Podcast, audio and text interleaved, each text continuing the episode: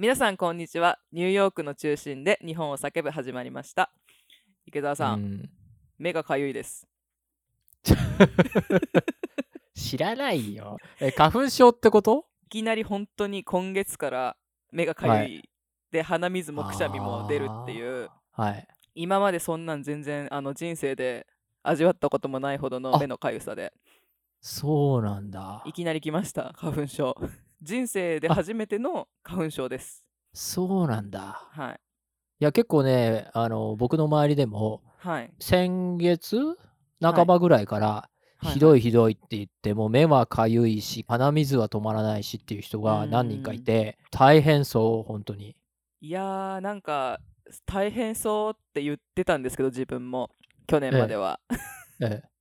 なんかえ、そうなっちゃった。なっちゃいましたね。なんかもう鼻もずーっとムズムズしてるしあの夫も息子もくしゃみしてます、みんな。あれ？それ大丈夫？それ本当花粉症ですか？違うかもしれない。違ったらちょっと怖いですね。ああの、うん。ポールン .com って知ってます？花粉 .com なんですけど、これね、ちょっっと見てみてください。でね、ポーリン .com うん、そう。これね、今ちょっと見ていただくと、えサイトの一番上の検索ボックスに、はいあの郵便番号を入れると、はいはい。数値が出てると思うんですよ。はいはい。うんはいはい。今日の花粉度数みたいな形で、うんうんうん。今日がね、8.8って出てると思うんですけど、はい。大塚さんの地域。うん、はいはい。で、アレルギー源っていうのかな、それのトップはい3がこう出ていて、例えばオークだったり、バーチっていうのはあの看板ですよね。それからメイプル。メイプルはいはいははね、火の、えっと、なんだ、カエデか。楓うん。はがあ原因で、はいはいそうで、8.8っていうのは、多分これおそらく12とかが最高値なので、結構ひどい方だったっていう。で、うんうんうん昨日どうでした？例えば。昨日は全然なんか平気だったんですよねなぜかでしょ？見て、昨日は4.5ですよ。おー敏感ですね そう。で、明私日は4.1なので、明日は大丈夫。明日は大丈夫な予定ですね そう。なるほど。そう。ティッシュペーパーの数は少なくていいっていう、持ってくのは。そうですね。くしゃみもしなくて済みますね、じゃあ。そう。という、このようなサイトがあるので、あとは、ね、ドラッグストア行って、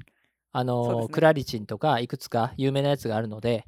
えーね、花粉症に効く薬があのあるので、はい。えーまあね、あのそれを飲んで、そうですね、えーなんとか耐え忍んでください。はいう んわかりました どうやら9月ぐらいまでひどい人は続くらしいですよ、アメリカの花粉症は。そうなんですか？うんうん。長いですね大変な時期が続くかもしれませんね。僕は無縁なのですみません。はいあそうなんですね そうう。わわかんないですよ来年には同じような状況になってるかもしれないですよ、うん知れないですね。はい。でもよかったです。ポリン .com 知れて。毎朝チェックしていってください。はい。明日から見ます毎日。はーい。はい。では、えー今えーはい。では今日のニューヨークの日本事情のコーナーになりますが池澤さん今日は何のお話でしょうか？はい。えーこちらですね、ちょっと前の話になって恐はい。縮なんですけれども、はい、えー業界の方でもね、知らない方も多いというのをね、な最近ちょっといろんな方と話して気づいたので取り上げたいと思っています。はい。で、えー大塚さん、鈴木ファームってご存知ですか？うーん。聞いたことないですね。とね、日本のね、おはい。野菜を作っている農家さんで、はい。えーデラウェア州のね、デルマー地区にある、こう、まあ、米国のね、東海岸デルワ、デルウェア州なのでね、で、はいはい。唯一、えー日本の野菜をね、生産しているう農家さんで、はい。で、作付け面積は28エーカー。ということで、もうかなり大規模。で、野菜の種類は30種類以上を作られていらっしゃるということで、はいはい。これね、ニューヨークやフィラデルフィアとかね、ニュージャージーとか、ここら辺のね、日本人が経営する日本食レストランで知らない方はね、誰もいないというぐらい有名な、あ、うんそうなんですね。農家さん、うん、になってます。へえでね、こちらのね、鈴木ファームさんが今年の2月9日はいに、フーズスタイル株式会社はい。の US 法人に買収されたんですけれども、うんこちらのね、放送を聞かれてる方は、おそらくね、ご存知の方も多いと思うんですけれども、一応そのフーズスタイル社についてもね、簡単に説明しておくと、はい。楽天野球団ね、東北楽天ゴールデンイーグルス、初代球団社長であった米田淳さんが設立された企業で、えー2011年に設立した前身の、ね、株式会社のベジトリーっていうところがあったんですけども、それから16年にフーズスタイル株式会社に社名変更して、で、主な事業というのは、こう飲食店の経営自らされていて、かつ、飲食企業の海外進出のサポートはいはい。をされていらっしゃいます。で、まあ、米国だけではなくてね、はい。えー米国を中心に世界中で飲食店展開をされていらっしゃるんですけれども、はいあのーまあ、ブランドっていうところになりますと、特にね、あの皆さんご存知のラーメンの三等価、はいはいはいはい。うん、こちらのフランチャイジーで、うんえーまあ、アメリカ国内ですと、おシアトルとかボストンとか、はいはいあとバージニア？はい。などで幅広くね、展開ををしています。三等価食べたことあります？ありますね。何回か。はい。うんありますあります。うんうんうん獺祭ってお酒の企業あるじゃないですか。獺祭がアーカンソー州でね、山田錦を作って酒造りをしているっていうね、ニュースもちょっと話題になったことがあるんですけれども、うん。あの、アメリカ国内でね、食材を確保できるってことは、はい。やはりこう、自社レストランの営業における、なんと言いますか、食材確保という面でね、えー危機管理の一つでもありますし、また原材料がないと、もちろんね、完成品っていうラーメンを作れないので、当然なんですけれども、はい。あのーまあ、それ以上にやっぱり COVID っていうのは大きかったんじゃないかなと思っていて、うん。うん、僕もね、ニューヨークでレストランをやっていて思ったんですけれども、パンデミックの最中って、はい。この食品流通市場っていうのが、まあね、あの毎朝とか買いに行くんですけれども、お肉とか野菜とか、はい。もう品薄になったりとか、もあうー外で1時間半待ちになったりとか、はいでなんとかはい中入ってもすごい値段高騰してて、うんの原因っていうのは、地方の農場だったり牧場っていうところには、はい。あの商品はあるんですよ。牛乳であったりとか、お肉であったりとか、あるんだけれども、うん。そのトラックドライバーがウイルスの影響で出勤できなくて、あで結果的にニューヨーククまで物が届かない、運べないんうですね。ん、そう運べないっていうことになって、うんうんうん。多くのね、この生鮮、特に生鮮食品はいはい。が廃棄になってしまったっていうことがあって、やっぱりその飲食店営業する中で当たり前ですけど、原材料がないと作れないので、そうですね。うんもうこれはね、うん危機管理というよりも、もう、なんというか、か川下から川上までというか、しっかりとこうんうんううんサプライチェーンを組むっていう点で、最重要課題なのでね、おそらくフーズスタイル社は今後もはい。アメリカで広く展開していく中で、はい。こう農場とかとの提携のほかに、買収などもね、積極的に行っていくんじゃないかなっていう、そういう感じは、あの今回のこの鈴木ファームさんの件をを見てね、あ思ったところなんですけれども、うんこの鈴木ファームさんなんですけど、はい。扱ってる野菜がすごく幅広くて、えーキャベツとかししとうとか小松菜とか、えーうん、春菊とかね大根とかね。結構ね果物って結構まあ美味しいものってあったりするんですけどもちろんねいちごとかちょっと美味しくなさすぎてやばいんですけど、はいはい。そうですね でも全般的にやはりうん。日本に帰った時いつも思うのが野菜美味しいなってすごく思ってもちろんアメリカもねものによって美味しいものはあるんですけどえーっていう、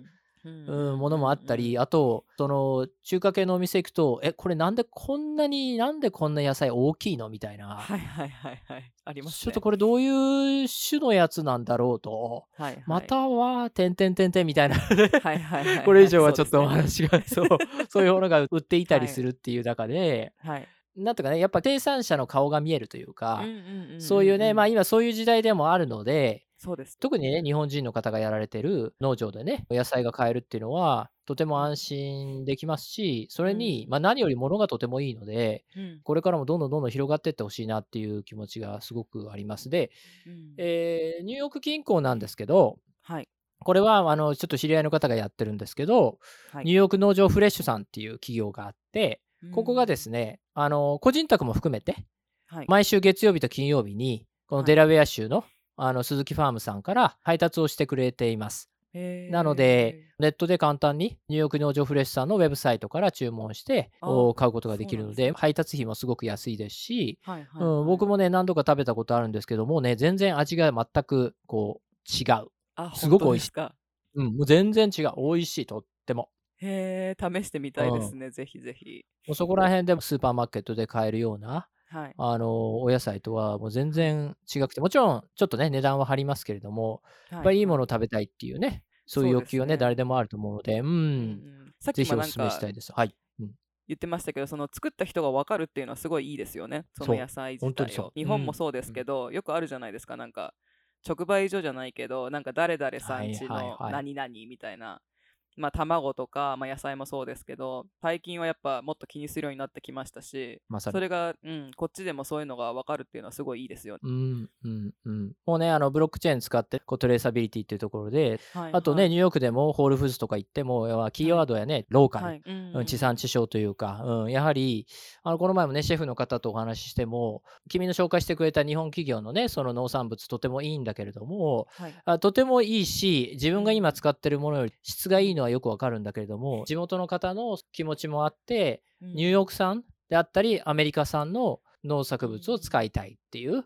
うん、そういうのがあって、残念だけどってお断りされた件、まあそれはしょうがない。とても大事な考え方ではあると思うので、ね、地域のね、生産者のものを使ったりとか、顔が見える生産者さんのものを使うっていうのは、とても良いことだと思うので、うん、そうえーちょくちょくとね、最近、ね、空き物件が増えたニューヨークでも、飲食店をやりたいっていうお話を、はい。僕のところもね、いくつか来るようになっていて、で、はいはい。このフーズスタイル社さんの買収によって、はい。こう扱う野菜の種類とかにもこう影響がやっぱ出ると思うんですよ。やはりフーズスタイル社さんのお店、うんえー例えば三等家さんとかなどで使われる野菜っていうのがやっぱり生産する中心になってくるとは思うんですけれども、うんうんそれでもこれからレストランをアメリカで開きたいお考えの方はぜひね、一度、鈴木ファームさんのお野菜、考慮に入れてみてはいかがでしょうか。で、まあそれ以上にね、やはりその鈴木ファームさんの野菜自体が競争力がとてもあって、はい。で、ポテンシャルがあると思うので、うんうん。まあそれだけでもすごくビジネスとして面白いんだろうなとは思いますよね。そのアメリカではね信じられないくらいこの大規模な農場がやっぱりたくさんあるじゃないですか。大きなはいはい。ところはいがたくさんあって、で、うん。ね、ドローンとかでわーっと薬品をまいてわーっと作るみたいな動画見たことあると思うんですけれども、はいはいはいそれとはまた異なってうん。高価格帯の食材の需要っていうものですよね、うん。富裕層向けであったりとか、はい。少しでいいからいいものを食べたいっていうような需要、うんうんうんあのいつか紹介したいと思ってるんですけれども、ニュージャージー州にある日本人起業家が始めたあの美味しいベリーさんっていうね、今、はい。いちごを中心にされてますけれども、へもうあのーもっとね、野菜であったりとか、果物であったりとか、いろんなものにうん。チャレンジされるご予定みたいなんですけれども、あのこういう企業もそうなんですけれども、はい。すごく一つ一つの値段は高いんですが、非常に高品質、こういうものの需要はこれからもどんどんね、増えていくんじゃないかなと思ってます。で、まあでもちろんあの日本で生産した場合のコスト、はい。それから近年ね、ぐっと上がってきたこう冷凍技術の発達、はいはい。それから、なんていうかな、冷凍食品の国際間のね、輸送のね、煩雑さとかコストとか、はい配送時間とか、うん。そういうもの、そういう要素を加えて、はいかつ今さっきお話しした世界中に広がってる地産地消っていうトレンドも含めて、うん。まあ実際に自分のね、レストランでは日本からのお輸入品で対応するべきなのか、うん。それとも、こういうのは鈴木ファームさんのようなとこだったり、また地場のね、えー農家と契約して、お米であったりとか野菜みたいなのを作ってもらうような、そういう方向性であったりとか、そういうのはね、やはり総合的に判断するところではあるとは思いますよね。なるほど。またね、あのーこれはね、まあ、ちょっと他国からのね、投与を防ぐ面が大きいとは言われますけれども、和牛とかウイスキーとか果物とかも、はい。日本はその国家主導で、日本国内で作られたものでないと、はい。いわゆるジャパニーズっていう呼び方は使えないっていう流れにね、近年なってきているので、、もしかしたらこのアメリカ国内で作られてるお野菜は、ジャパニーズベジタブルっていう呼び方はね、当然使えないとは思うんですけれども、まあ、キャベツとかだし、あの、もともとね、そんな使う気もないとは思うんですけど、ポイントはね、うん。こう、どうね、現地の方にもね、一瞬でわかるような、これだけの質だというのが一瞬でわかるような、こう、キーワード設定みたいなところ、ブランディングをしていくのかっていうのが、鈴木ファームさんにとって、今後ね、まあ、さらに重要になってくんじゃないかなとは思いますよね。そうですね。アメリカで日本人の方が作られてるそういう野菜があれですね。日本のレストランだけじゃなくて、他のうんイタリア料理とかフランス料理とか、まあインド料理とかわかんいろいろありますけど、で、レストランのシェフの方々が知ってもらったらすごいいいですよね。いや、本当にそうですね。いや、実際僕もここの野菜を今まで自分が仕事をしてきた、特に欧米系のシェフに紹介したいと思っているので、実は、はい。まあちょうどね、イタリアンとおっしゃったんですけど、はい。今度パウエストサイドでね、イタリアンレストランを運営しているはい。シェフと、ちょっはい。と食事に出かけることになってるので、はい。そこにちょっと持って行って食べさせてみようかなと思っはいはいてたりして、はいはい。そうそうそう、あの、えー彼のね、レストランではなくて、はいはい。あの違うね、あのーそう、彼の知り合いのレストランで食事はいをするそうなので、あー そこにね、いきなりその野菜持ってって、で料理食べながら、これちょっとどうとか言うのはちょっと変な話なんだけど、でもその知り合いの方うん。のそのシェフの方も一緒になんかみんなで食べる感じですか？面白いかもしれないので、うん。うん。そんなことできたらいいのかなと思ってるので、僕もどんどんね、ね。こういろんな方にね、紹介していければなと思ってます。本うんなんか反応が楽しみです。どんな反応されるのか。当にそう思います。う。うん野菜だけじゃなくていろんなものを食べてきてる人たちですもんね。うん、まさに、まさうに。ん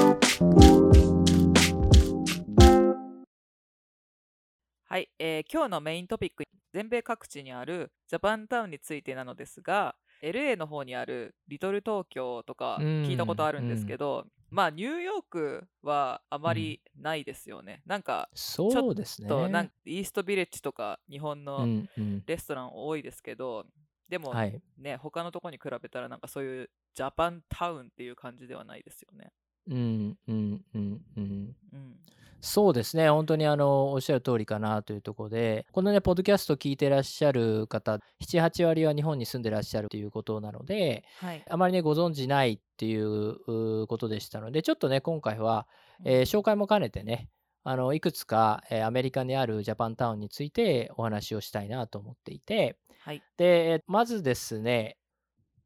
全米各地には日米協会っていうものや、また今ね、お話ししたね、あのージャパンタウンと呼ばれる日系のね、えーコミュニティがあるんですけれども、はい。まず、えー日米協会は、まあ、それぞれのね、全米各地のね、地域で、主に日系人の方が運営されてらっしゃって、はいはい。地元の政府であったりとかうん、企業と、こう日本人だったり日系人や日本日系企業をはいこう密接につなぐ役割を果たしてくれています。例えば、ニューヨークには、ジャパニーズ・アメリカン・アソシエーション・オブ・ニューヨークっていう日系人会っていうのが、これは、は1907年よりね、活動をしていて、えー他州ですと、フィラデルフィアの日米協会、こちらね、娼婦総院っていう綺麗な、はい、えー日本庭園があるんですよ。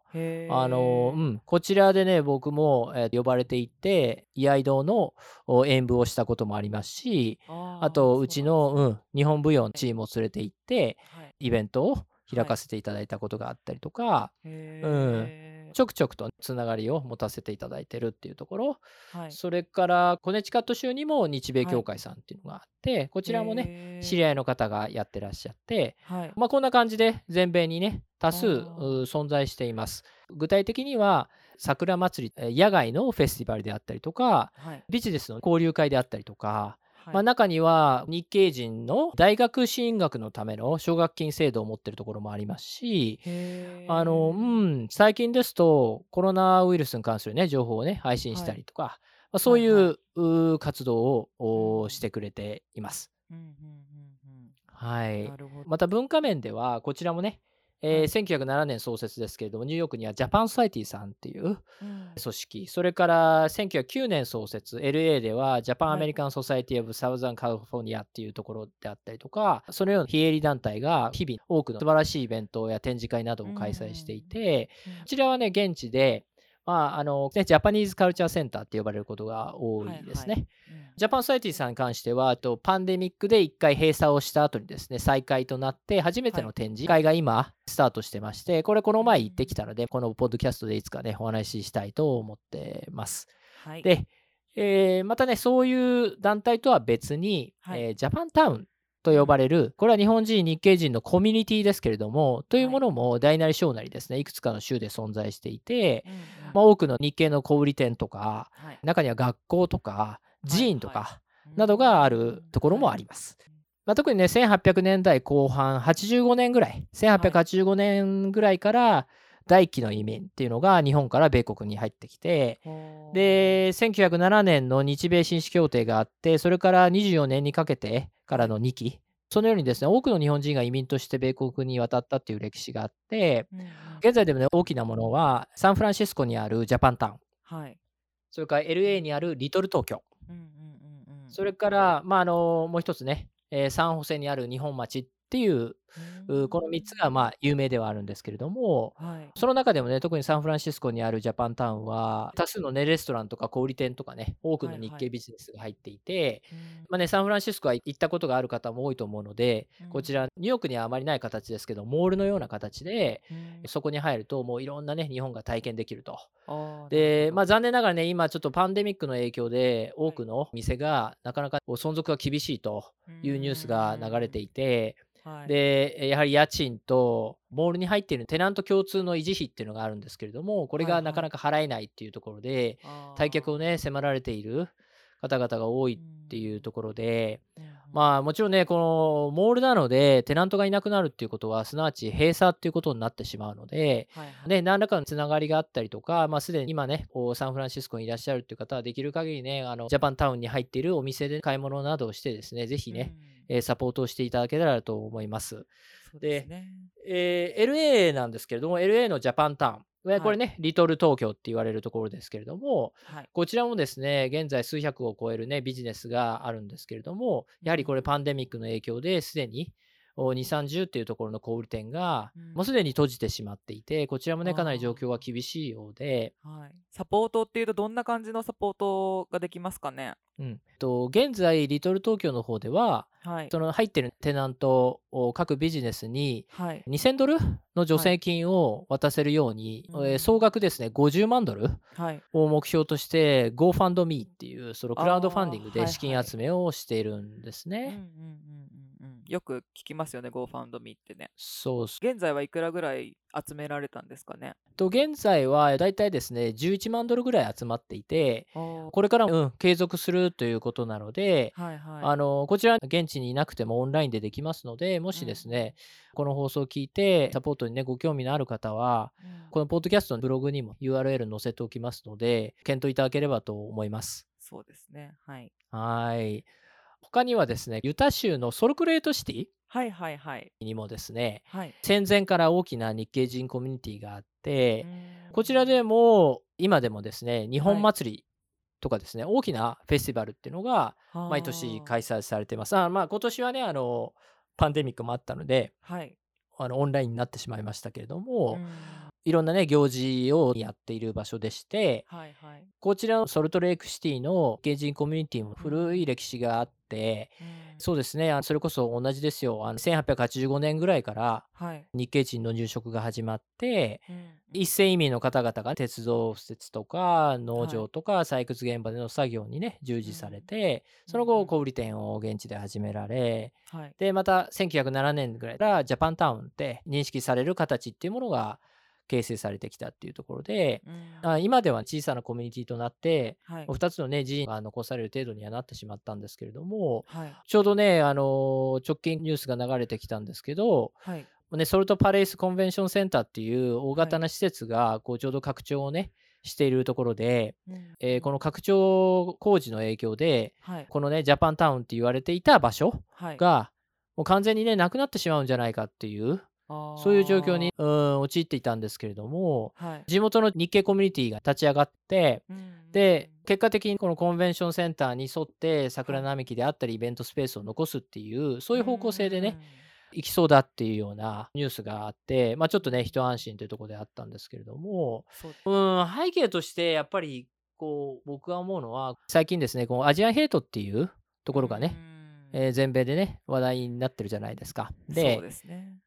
うん、で、これは、まあ、あの、中華系のね、コミュニティだけでなくて、我々のね、えー日系のコミュニティももちろんアジア系ということで、はい。えっと、影響が少なからずあって、もちろんこれはいい話ではないんですけれども、これを機に、うん。えー日系人同士がね、団結力っていうところを生み出してきたっていうのは、結構各地で、最近になってね、出てきた、あところであって、はい。なかなかね、こう、日本にいると、うん、日本はこう大規模な移民を受け入れた過去がないじゃないですか。そうです。他国からね。なので、なかなか分かりづらいとは思うんですけれども、はい、でも、やはりアメリカっていうのはずっと言われたように移民の国であって、数百年にわたって、まあ、こんな感じですよ。本当にあの日系移民であったり、もうイタリア人であったりとか、世界中からいろんな移民が各州に、え入ってきていて、さまざまな歴史を作ってきたっていうのがあって、うん、アメリカの歴史って僕らもちろんね、日本でも勉強するんですけど、高校とか中学で。でも、はい。はい、大きく見ると南北戦争であったりとか、はい、こう中国や欧州の歴史ってすごくページ数が多いんですけどアメリカの歴史ってあんまり長い時間を取って勉強しないっていうかそうですね、うん、実際その国としての大きな動きっていうか、そういうもの以上に実は各州各地域における人種間の歴史みたいなのが実はアメリカの歴史の中でもこう一番動きがあるっていうかドラマがあるっていうか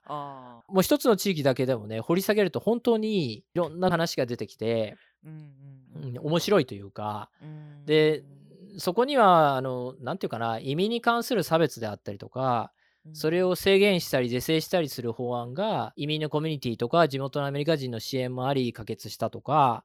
また今回もねアジアンヘイトで中華系コミュニティが中心となって立ち上がって猛烈なねこう活動してたじゃないですか、実際に市や国を動かしたっていう現実があって、ね、ニューヨークとか東海岸の各都市ではどうしても少ないんだけれども、うん、西部とか日系移民が多かった都市では、はいはい、やはりこう第二次世界大戦戦中の強制収容所の話とか、また、えー、欧州戦線でね最も勇敢に戦ったって言われる日系人部隊の第442連隊戦闘団の話であったりとか、はい、またそのね日系コミュニティで活躍成功してきた方々のビジネスの話であったりとか、うんうん、それこそねまだまだ地域のローカル誌を見るとはい、こうね、結構、まあ、毎週っていうのはあれだけれども、えー、頻繁にね、話がね、取り上げられてるんですよ。で、ね、このポッドキャストっていうのは、ありがたいことに中小から大企業までね、米国に興味のあるビジネスマンの方が聞いてくださってるようで、はい最近もね、ちょうどお便りをいただいたんですけれども、はい、そのような方々が、こう、あまり普段触れないような情報をお届けできたらと思ってやっていて、あの、日経新聞とかウォール・ストリート・ジャーナルに載るような記事っていうのは、僕も含め何十から何百って毎日皆さん読んでらっしゃると思うんですけど、こういうね、アメリカの地場で長年日系人としてね、こう生きてきた方々の歴史っていうのはなかなかね、そういうとこには載らないので、特に日本国内のメディアには取り上げられないので、はい、えー、今日はちょっとさらっと話しましたけれども、はい、もしね、あのー、興味がある方がいらっしゃって、リクエストがあるようでしたら、今後ね、一つ一つそのジャパンタウンであったりとか、コミュニティについて紹介をしていけたらなと思っていて、はい、あのー、なんていうかな、その、ビジネスだけでなく、はい、こうアーティストとか一般の方々とか、うん、アメリカでチャレンジしたいっていう方々、にとってもですね、これ単にね、こう、なんていうか、あの、米国に移住した過去のね、日本人の、うん、えー、歴史の勉強ができたとかいう、そういう面だけで終えるっていうことでもなくて、自分たちのこの同胞といいますか、そのような方々がどんな苦労を重ねてアメリカで生き抜いてきたかっていうのを知るってことは、うん、これからね、こちらの現地で根付いて、長い視点で何かをやっていこうっていう方々にとってもですね、やはり参考になることだと思うので、知っておくっていうのはいいんじゃないかなと思っていて、まあ、というと、こうこういうこと言うとね、こう嫌がられちゃうかもしれないんですけど、こう実績を考えてもですね、具体的には例えば何十年もね、根付いて活動をしてこられた日系人の方々の協力を得るってことは、これからアメリカに進出したいと思っている方々にとって間違いなくプラスになると思いますので、うん、そういう面でもあのぜひね、お伝えできたらとは思っております。はい、ちなみに多くの大学、はい、えー、特にこう州立大学が多いイメージなんですけど、うん日本に関する地域研究を進めていらっしゃる研究者の方って少なからずいらっしゃって、はい、でそれはね日本研究専門っていう場合もあるし、はい、またはアジア研究の中でねまとめているっていうこともありますし、まあ、例えば今さっき出たユタですとユタ大学っていうところで、はい、こうアジアセンターっていうのがあってそこにね日系のね教授の方がいらっしゃったこともありますし、はい、そういう研究者の方々の発表物にね目を通されるとか、うん、うん、またその方々を使って発信をしている各地域のメディア、はい、地元新聞とかの記事が多くねネットで見れますので自分が進出されるご予定の地域のこう日系人の歴史みたいなのは知っていると良いんじゃないかなと思います。そうですね、うん、うんあのもちろん一つ一つ深く知ることで今さっき言ったような今苦境にね立たされているコミュニティをねサポートしたいとかつながって何かお手伝いをしたいっていう気持ちを持ったり、アクションを取ってくださったら嬉しいっていうことで今日のトピックは終了としたいと思ってます。はい。でちなみに今さっきでニューヨークはどうかっていうお話を大塚さんちょっとされてらっしゃったんですけれどもおっしゃる通りそうイーストビレッジ地区にかつてリトル東京って呼ばれる地域があって、はいで、えー、こちらはね、あのー、なんていうか、ニューヨークの都市柄というか、モールという形態があんまりないじゃないですか。うん、少ないというか、はい、あの特にマンハッタン中心部では存在しないので、うんうん、まあ、LA とかサンフランシスコのようなね大型のビルにこう一箇所にたくさんなビジネスが入ってるみたいな形ではないんですけれども、はい、80年代に日本経済がこう世界を席巻してマンハッタンに日本人ビジネスマンが多くいた頃に、うん、あのこのリトル東京も非常にね大きかったんですけれども、うん、まあ、それからどんどん縮小していって、うん、今でももちろん多くのラーメン屋さんとかあるじゃないですか、はいはい、日本のねレストランであったりとか、あのー、ねホビー系のものを売ってらっしゃる小売店さんとか。でも今どうですか？多分あの非日本人の方にリトル東京って言っても、多分ほとんどの方はどこだかわからないっていう感じですよね、おそらくね。そうですね。うん。うん、確かに。イーストビレッジももうなんか、あんなんかまあいろんなお店ができてるんで、なかなかそう、日本、なんかまあとリトル東京っていう感じではななくなってきてますしね。そうですよね。うん。うんなんかそれを目的に行くっていう方はあんまりいらっしゃらないですよね。日本を見にその地域に行くっていう方は少ないですよね、もうね。いや、そうですね。ないですね。うん、系のレストランとかそういうスーパーとかも、本当になんかもう点々とある感じだから、うん、なんかそこだけっていう、イーストビレッジだけっていう感じではもうなんかないですよね。ニューヨークの場合は。そうですよね。うん、うんそこ以外に今後注目するべき場所っていうのがあって、これは、えっと、2018年にブルックリンにある開発地域である、こうインダストリーシティって聞いたことあると思うんですけれども、そちらにオープンしたジャパンビレッジっていうのがあって、2万スクエアフィートなので、巨大なね敷地に多くの日系レストランや小売店が入ってきていて、あの日本のものを買いたい、日本のものを何か味わいたいっていう方は遊びに来てくださると、いろんなね、イベントとかもこれからどんどん増えてくると思うので、うん、数年後にはここでいろんな日本の催し物とかできたら面白いんじゃないかなっていうとこなんじゃないかでしょうか。うん、そうですね。なんか今後なんか日本といえばそこみたいな感じになるかもしれないですね。ね、それはそれで素晴らしいと思います。うん、で、これはね、日本人の方が先導を切ってやってらっしゃって、うん、現在はその2階スペースのリースを開始しているので、まあ、うちにもね、実際お話があって、いくつか小売店が入るみたいなので、どうですか、ご興味ありますか？みたいなお話があって、うん、あのうちだったら、例えば、あいろいろな、ね、クラスを展開しているので、はい、文化系のクラスをそういうところで持っても面白いんじゃないかなっていうところで、ちょっとね、考えているところではあります。うん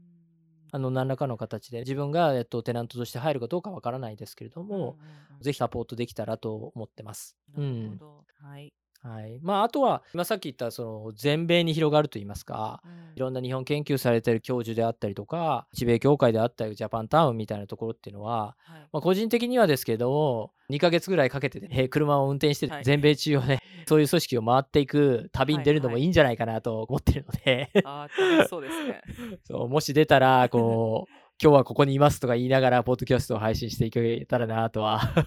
そんなことも思ったり、はい、してます。はい。はいはい。いいですね。あくまで計画ですけれども。はい。はい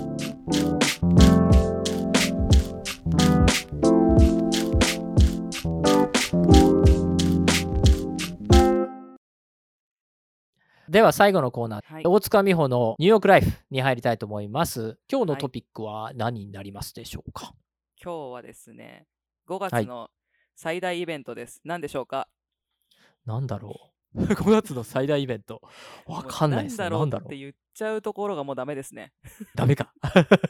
5月の最大イベントといえば、はい、母の日ですね。ああ、まさに。そうですね。はい、母の日が5月にはありますね。5月9日ですよね。大塚さん何かされましたか？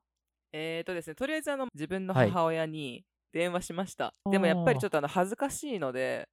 なんか普通に話してから最後に、はい、いつもありがとねって言って。ああ、いいじゃないですか。なんですけど、あとは、あれですね、はい、義理の母と、はい。あとこっちだとなんか子供がいる人っていうん。ですか、なんか子持ちの友達とかあとはあいとことか義理の姉とかに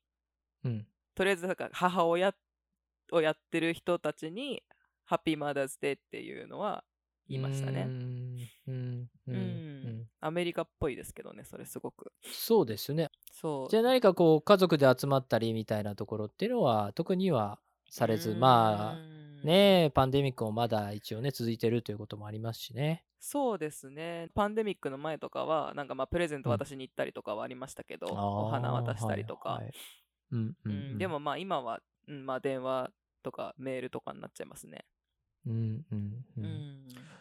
これあのビジネスの面から言うと相当ねこの日は消費が増えるので僕もね毎年チェックはするようにしているんですけれども。はい、日本よりやっぱアメリカの方があの母の日を祝う規模がねが。消費額っていうかね。そうですね。今年ははい。ナショナルリテールフェデラレーションによると3兆はい。円、あー去年に比べると1400億円もアップしてるらしいです。おー円でね計算するとってはい、こと円でね。計算すると。そうですね。はい。1人当たり220ドルぐらい、その消費額が。アメリカならではなのかな、あのーはいはい日本だとやっぱり普通にカーネーションあげるとかそういう感じだと思うんですけど、ここまでお金かけてやるっていうのはなかなかねアメリカっぽいなってちょっと思いましたね。ところで母の日っていわゆるお母さんはい。あの自分のお母さんだって義理のお母さんだけでなくて、はい。結構奥さんとかにもプレゼントしたりしますよね。ご実際どうですか、はい。はい大塚さんって、まあ、ママじゃないですか。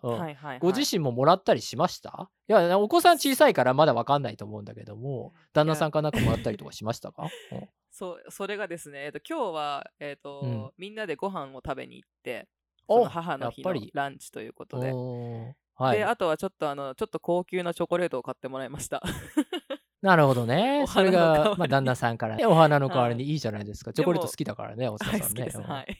えっと、でも息子からは、なんか本当にちょっとびっくりしたんですけど、ええ。あの前回あのちょっと話した ABC マウスっていうあの教育系のアプリがあるんですけど、ええ。それを、あの息子がこうアプリを開いた時に今日はあの、はい。母の日なんでマダーズデースペシャルみたいなのが出てて、へえ。そこでなんかあの塗り絵？その母の日にちなんだなんか I love you mom とか書いてあったりとかあと花束とか、はいはい。そういう塗り絵があって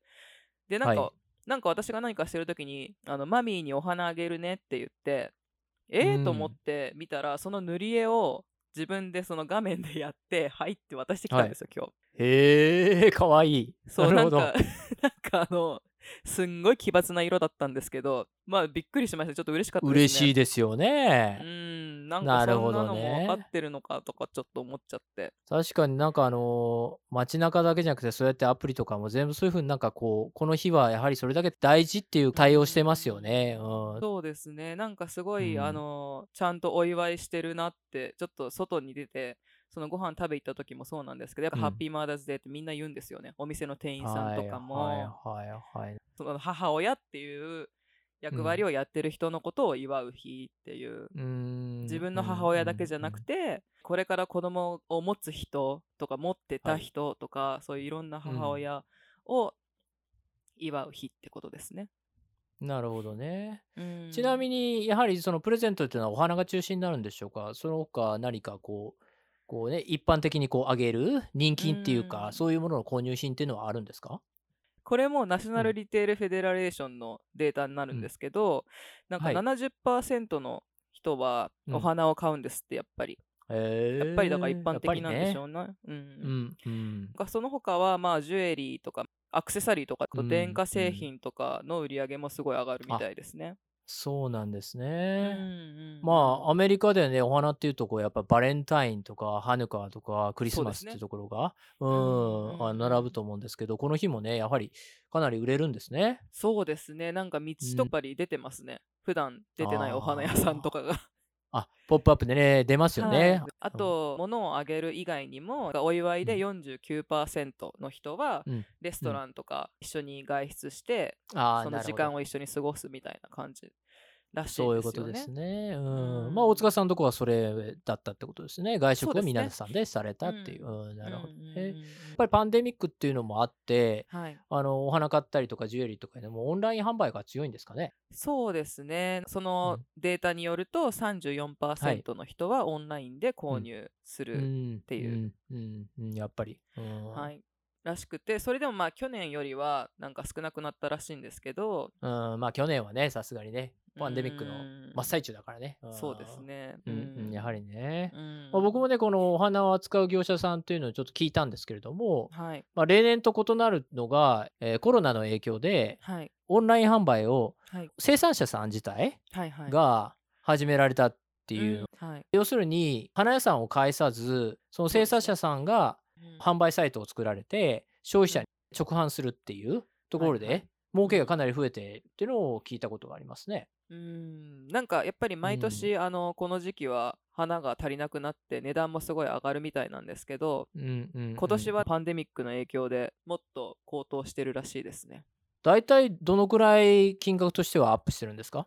と25%から30%もアップしてるらしいですね。ああそれはすごいですね。なるほどねうん。かなり違違いますよね。まあこの母の日に限らずなんですけど僕も業者の方からちょっと聞いたのは、はい。えっとアメリカはねもちろんカリフォルニアうん。付近で多くのねお花生産されてるようなんですけど、はいはい。やはり国内に出回ってる大半のお花は輸入品、まあ、特にバラカーネーション、はいはいあとポンポン、えーピンポン菊っていうのが、はい。はまあ、主流なんですけどうんうんうん。やはりほとんどはこう南米特にコロンビア産はいはい。でそのコロンビアが今年ははコロナの影響で労働者が足りないとか、あうんあと天候が、うん、安定しなかったようでアメリカへの輸出量が激減したっていうとこみたいなんですよね。それから、まあ、コロナはねまだまだ続いてるっていうイメージがあるから、生産者側もこう生産量を抑えてたようなんですよ、無駄になってもしょうがないから。あそうですよね。うんなんだけれども、まあ、大塚さんね、ご存知の通り、アメリカってこう突如こう、先月ぐらいから元気になり始めたじゃないですか。いや、まそうですねあ、その、うん、あの、経済的にはかなり元気だったけど、その、人が一気に表に出始めたっていうかね、ワクチンの接種のこともあって、精神的に楽になったっていうところがあるのかな。あの、いきななり街に出始めたっていうのもあって、それで、この母の日なので、り、はいはいうん、だからまあそういうのは聞いていたので、きっと間に合わなかったんだろうなっていう。うんいきなり必要だよってあのアメリカ側の業者から言われても、いや、作ってないし、そう今年みたいな、うんうんところもあって、まあ、はい実際はコロナで廃業してしまった、そのコロンビアであったりとか、エクアドルのね、はい農家さんも多いって聞いてるので、うんうんうんまあ、そういう影響もあって、やっぱ値段もね、どうしても高騰してしまったんだろうなとは。そうですね。ううんん。でもなんかやっぱり日本とかに比べるとお花もいやまだ安い方なのでなんか買いやすいとは思うんですけどね。そうなのかうんうーん。なんか2、30ドルですごい豪華なブーケみたいな感じなのが売ってたりするんですよ。街中ですごい大きいの持ってる人いらっしゃいますよね。うん、今日は本当にいっぱいいろんな人が花束とあのなんか風船ですかね、ハッピーマダスデーって書いてある風船。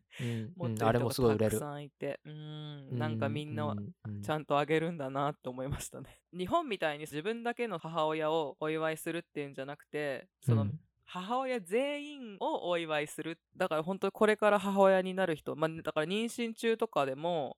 うん私もハッピーマーダーズデーって言われてましたから、あそうなんだ。うんへえ。そう、うん、ちょっと悲しい話ですけど、なんかあの子供を亡くしてしまった人とか、あとははいこれから母親になる人とか、はい。なんか、なんだろう、もう亡くなってしまったけど天国にいる母親へとか、なんかそういうう、んもうすべての母親に対してのはい。感謝の日っていう。なるほどね。感じだから、やっぱ日本はい。の自分のお母さんにありがとうっていうだけの母はい。の日とはやっぱちょっと違うなって思いましたね。だからやっぱなるほどね。みんなすごいお金をかけてお祝いしたりするのかなっていう、なるほど、なるほど。これはあの日本で聞いてる方で、まあ、今後ね、アメリカに来られるとか、またはアメリカのね、ご友人、アメリカ人のご友人がいらっしゃる方とかは、そういう文化背景なんですよってところを知っていて、ぜひね、ね、お母さんじゃない方でも、今、大塚さんがおっしゃられたようなはいカテゴリーといいますか、うんに入られる方には、ぜひこの日はね、うんお祝いしてあげたらいいんじゃないかなと思います。だ子供がいる人にはもう本当、はい。誰でも母の日おめでとうって言っていい日です。なるほどね。はい。わかりました。ありがとうございます。はい。